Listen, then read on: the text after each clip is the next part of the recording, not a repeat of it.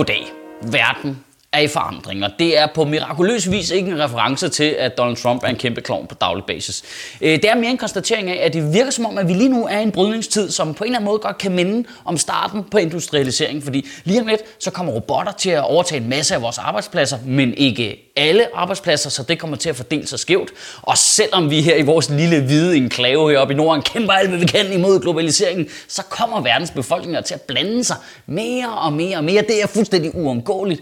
Og oven i det, så har vi haft den første periode i verdenshistorien, i den, altså en helt menneskealder, hvor man har kunne tjene sine penge passivt. Altså ved at smide penge ind i den store tombola, vi kender som aktie- og valutahandel. Det eneste, der ligesom står tilbage, som er meget tydeligt, det er, at tingene bliver øh, sværere og sværere at gennemskue, og uligheden i verden stiger. Så her i løbet af 2017 vil jeg her i Sjøtministeriet tage emner, øh, som vi tager for givet, øh, tage ting, som vi kender alt, alt for godt, og udfordrer dem, fordi de måske hører fortiden til. Og vi starter med arv. Du, du, du. Jeg ved ikke, hvorfor jeg siger den lyd. Nu siger jeg det bare. Hvad nu, hvis man ikke kunne arve ting? Du kunne ikke øh, øh sende øh, penge og rigdom videre øh, til næste generation af din familie. Øh, hvis du døde, så tog staten dine ting. Bum. Chok, Michael, hvad så med min mormors familiehalskæde? Jamen ikke smykker og sådan noget. Det er ikke det, vi snakker om. Altså, du ved, du må godt beholde smykker og mågestil, og det var ikke... Det skal ikke være åndssvagt. Jeg mener rigdom. Du kan ikke akkumulere rigdom og sende det videre. Smykker, det må du godt beholde. Det er kun flygtningen, vi tager det fra. Og inden din hjerne kramper helt til, og du bare ræser ud af det der kommunist-spor som sådan en refleks ting, så prøv lige at lukke lidt ild ind i hjernen. Lige tag det roligt. Vi leger med tanken. Det er en arbitrær tankeleg, og det ved jeg, du kan finde ud af, fordi ellers vil du ikke se med her. Nu intellektuelt udfordrer vi tanken af, hvad nu hvis du ikke kunne akkumulere rigdom og ikke kunne sende det videre til din familie eller til dine børn? Alle mennesker i samfundet skulle tjene deres penge selv. Det er jo i virkeligheden ikke en speciel kommunistisk tankegang, det er en meget liberal tankegang. Alle er lige. Ingen må få en hestesko. Alle skal selv tjene deres penge. Prøv at tænke over alle de grimme ting, øh, folk kan finde på at sige om kontanthjælpsmodtagere, ah, de næsser, de bidrager ikke, de skal tage sig sammen. Du kan jo sige nøjagtigt de samme ting om børn af velhavende forældre. Altså som i nøjagtigt de samme ting. Den eneste forskel er, at de er ikke klar over, at de nasser på nogen, så de er bare nogle kæmpe pækhoveder omkring det. Vi siger det hele tiden til folk på samfundets bund. Du skal klare dig selv, og det er i virkeligheden enig i. Du er din egen lykkesmed, men det er så hyggeligt at sige det, samtidig med, at man bare giver al sin egen overskud lykke videre til sine børn. Det er jo fucking uretfærdigt. Der er virkelig en syret tendens til, at de mennesker, der synes, at folk skal klare sig selv, det er dem, der har fået mest hjælp af mor og far. Okay, det var også lige til den flabede side. Og det er jo ikke sådan, at jeg siger, at alt bare skal være altså lige lige, og så tager vi alle børn, når de bliver født, og så smider vi dem ud i en faldskærm over Midt-Afrika, og så må vi se, hvem der klarer sig, og dem, der kommer herop, de får lov til at være her. Altså, det er jo ikke, selvom det selvfølgelig nok ville moderere folks holdning til migranter en lille smule, hvis det var deres egen børn. Men det er ikke sådan, at det skal være total junglelov. Men der er bare et eller andet i, at vi alle sammen anerkender, at både arv og miljø spiller en rolle i folks opvækst, og i hvordan deres liv ender. Og altså, du arver jo stadigvæk dit miljø, så i virkeligheden er det hele et stort, kæmpe stort lortelotteri på en eller anden måde at det, det, der er jo en grundlæggende uretfærdighed i, som vi jo ikke gør noget ved, i at hvis du er født ind i en alkoholikerfamilie i Ribe, så har du bare fået en væsentlig dårligere hånd i livet, end alle mulige andre har. Det kan vi ikke gøre så meget ved, men hvis du så oven i købet ligger det, at halvdelen af samfundet bare kan arve rigdom, så, så bliver det jo bare øh, altså, åndssvagt uretfærdigt jo. I Danmark er boafgiften, det der før blev kaldt arveafgiften, konstant til diskussion. Og det er altid med det der parameter, der hedder, hvorfor skal jeg betale 5% i skat af alt arv over 280.000 kroner, når der er betalt skat af de penge en gang? Okay, lad os lige vende det spørgsmål om. Hvorfor skal du overhovedet have de penge til at starte med? Hvad har du gjort for at gøre dig fortjent til de penge, udover at være produkt af en person, der er død engang og har haft slimhindekontakt med en anden person, der også er død? Altså, jeg er ked af at sige det, du, du har ikke bidraget med noget som helst.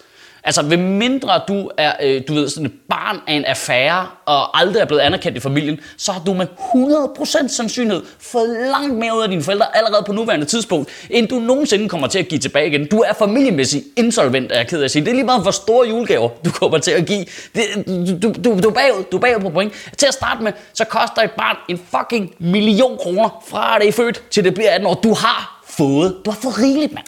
Hvis man skulle kunne arve ting, så synes jeg, det skal gælde gæld også. For du kan jo ikke arve gæld, du kan kun arve rigdom. Men hvorfor fungerer det ikke begge veje? Altså, og så er det bare surt, hvis din far er en bakker. Det kan jeg ikke for. Det er jo også der har lavet arvesystem. Sådan er det. Nå, men seriøst, hvis der en bakker var sluppet af sted med at snyde, så havde børnene jo arvet alle pengene. Men nu var han blevet taget, så arver de ikke gælden. Det er da egentlig uretfærdigt. Hvorfor arver de ikke fængselsstraffen også, nu vi er i gang? Så kan vi da overtage det amerikanske fængselssystem der, hvor du kan få 300 år i fængsel, og så er det bare de næste fire generationer eller en eller anden familie, der skal sidde i spillet. Det må være sådan, det må være jo. Men øh, helt seriøst, hvad er forskellen på at have fået en uheldig hånd i livet ved at være født ind i en alkoholikerfamilie i bunden af samfundet, eller være skudt ud af Stein Bakkers pik? Nå, så kan man godt høre, at det lyder åndssvagt lige pludselig. Arv er jo en grotesk gammeldags tankegang. Altså, hvis du tænker over det. Det er jo sådan noget helt tilbage fra arvegården, eller give kongeriget i arv til sine sønner.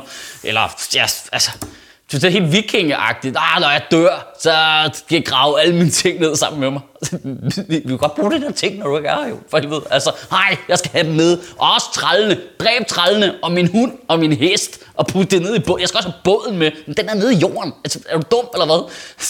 du skal, jeg, jeg dræber ikke Steffen. Han er pisse god mand. Jeg skal bruge ham. Det, det, er så dumt. Prøv at tænke over det. Du har aldrig set en sci-fi film, hvor der er nogen, der arver arvet noget i fremtiden, du der er man fucking ud over alt det pis der. Der er slet ikke noget af alt det der pis. Det er ikke sådan, så Captain Kirk i øh, Star Trek, han har øh, arvet Starship Enterprise for sin far. Ligner E.T. en, der har arvet noget? Nej, det gør han ikke vel. Og så er der sikkert nogle spasser derude, der sidder og siger, oh, faktisk i Star Wars, der arver jægerighed om deres kræfter. Star Wars foregår i en galakse langt, langt væk.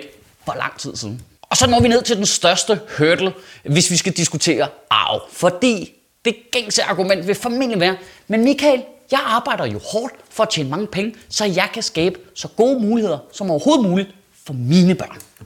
Fremadrettet. Ja, men kunne det ikke være fedt, hvis vi arbejdede for så gode muligheder som muligt for alle børn?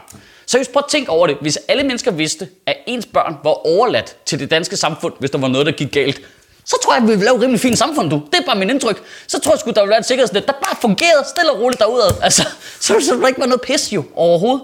Og prøv lige at tænke på de økonomiske gevinster, der vil være ved, at når du døde, så røg alle dine ting til staten. For det første ville folk formentlig bruge deres penge, inden de døde. Det ville være godt for økonomien. Det ville bare booste hele lortet. Bare, pff, bare for, eller også ville de give det til velgørenhed bare for ikke at give dem til staten. Det i sig selv ville være awesome. Eller også så ville de ikke gøre noget, og så ville staten få pengene, og så kunne man tage pengene og sænke skatten med, så alle mennesker havde nemmere ved at tjene penge fremadrettet.